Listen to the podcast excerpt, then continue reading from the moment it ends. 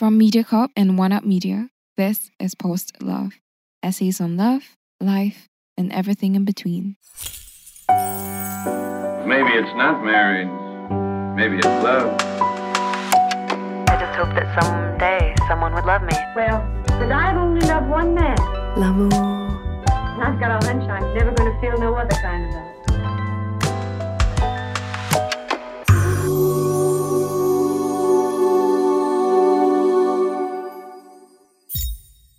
Finding the One.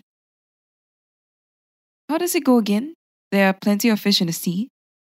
My name is Fiona, and well, I can tell you that statement is straight up just not true. Not anymore, not in Singapore, and I'm willing to bet not anywhere else either. The sea of love is not vast, deep, and beautiful. It's just a small, sluggish man pool that hasn't been cleaned in ages. I'm only 22, and the general dating scene, at least since I started dating, has been pretty much a smelly swamp. I'll be finishing my honours degree at university soon. I lead an active lifestyle, enjoy the outdoors, and in my honest opinion, I'm not bad to look at. Won't say I'm chiobu, but seriously, I'm not bad at all. And anyway, I don't ask for much. I don't need a billionaire supermodel with an Ivy League degree, but I have to set some standards. Okay, I'm looking for a nice guy in decent shape, with hobbies and interests he wants to share and talk about, while still being curious about me.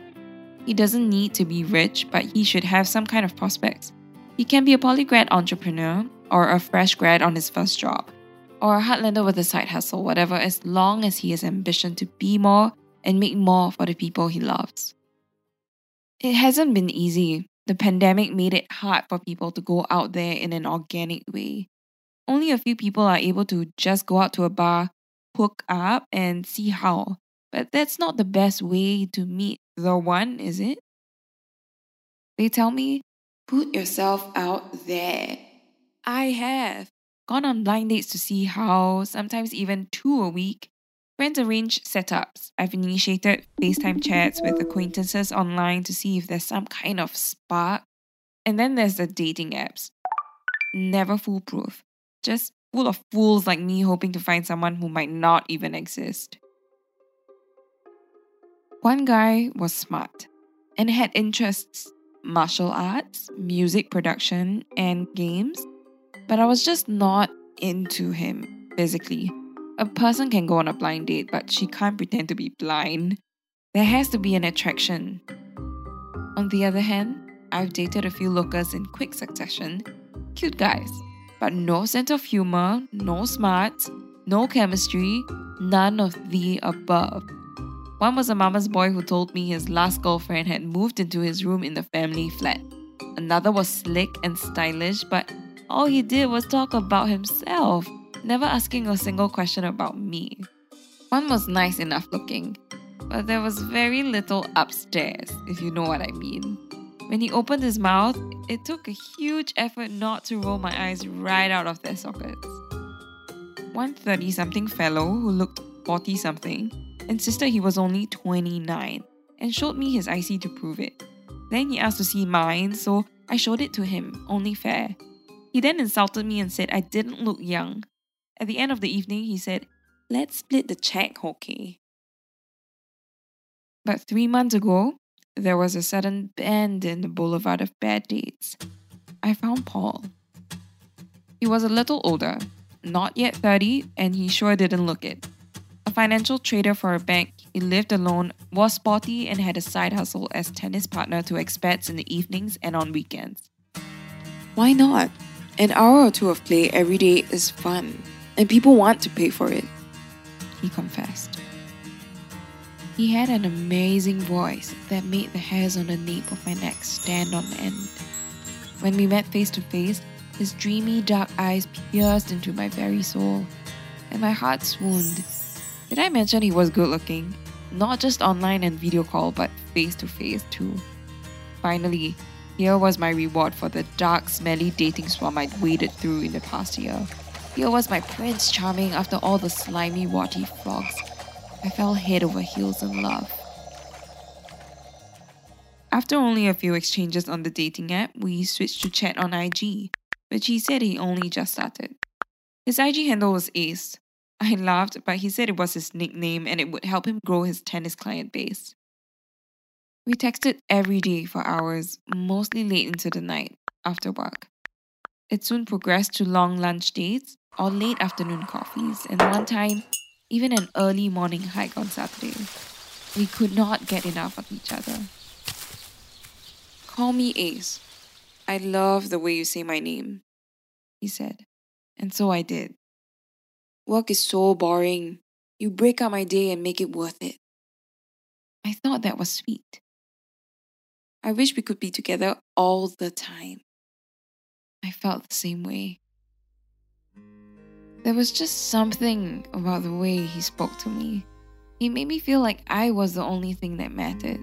He cared about me I was interested in what I felt, not just what I wanted, but what I needed.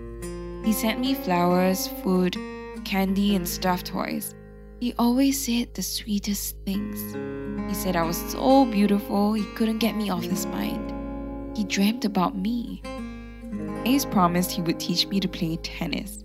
He described his fantasies of how someday we'd go to Thailand or Bali or the Maldives where we could spend entire days together having adventures.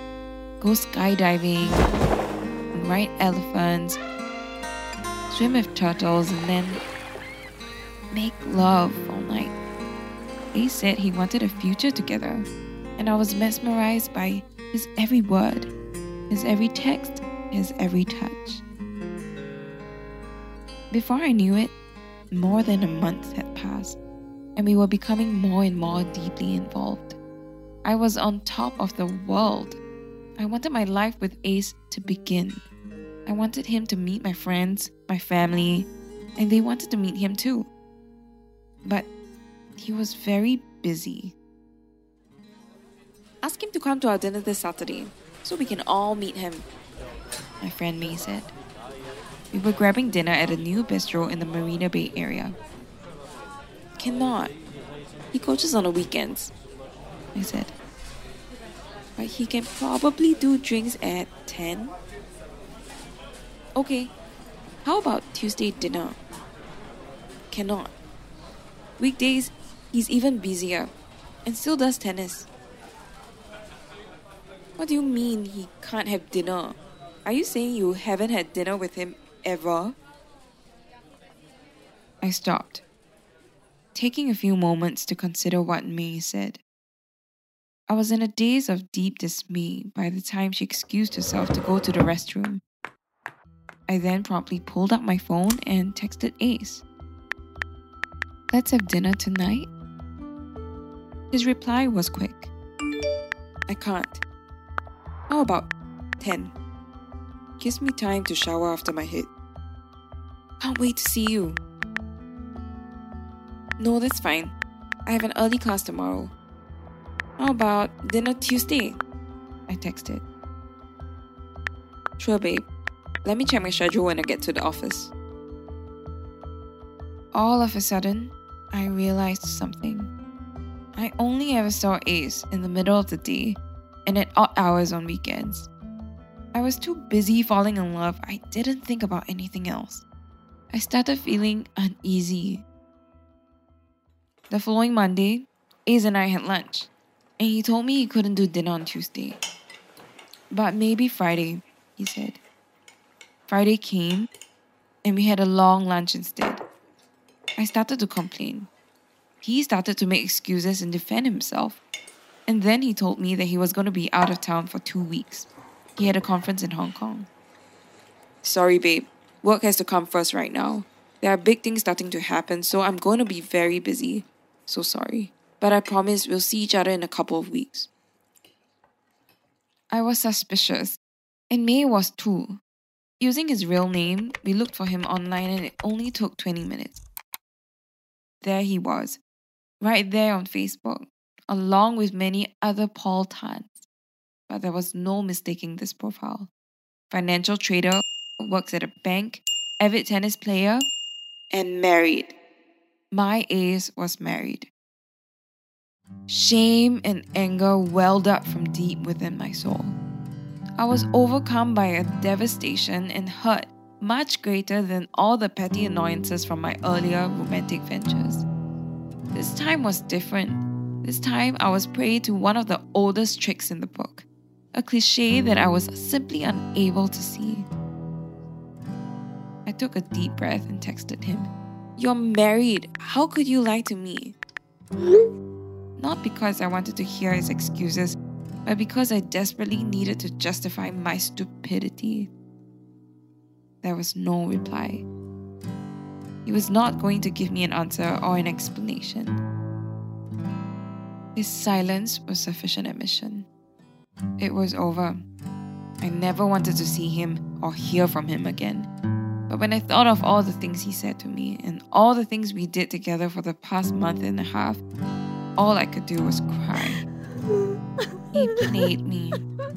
Maybe it was my youth, my yearning for true love, my need for someone who cared about me. After dating so many losers, I ended up falling for the biggest loser of them all one coal line cheating fish. A few days later, I got a very long text from his number, which I had already renamed Ace Hole. Babe, I'm sorry. I was gonna tell you everything, but work has really been crazy. Yes, I'm still married, but it's been dead for a year. I've been so happy with you. You're beautiful and special, and what we have is special. I love you so much. The divorce is already in progress. Please, can we get together later tonight so I can tell you everything? I felt my knees go weak and my heart slow to a stop. I will not lie. I felt myself wavering at that moment.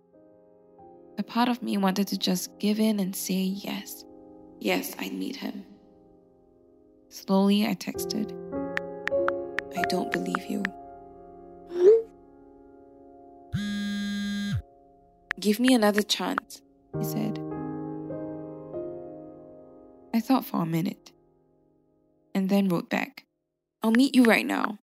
If you give me your wife's number so I can call her and verify everything you said. I waited for five minutes, then 10, then 20. There was no reply even after an hour. Of course, there wouldn't be one. At midnight, I texted one last time.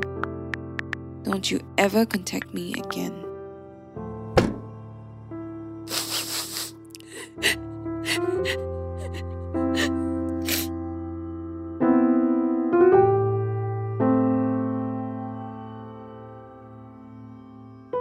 Thank you for tuning in to this episode of Post Love, brought to you by MediaCorp and produced by One Up Media.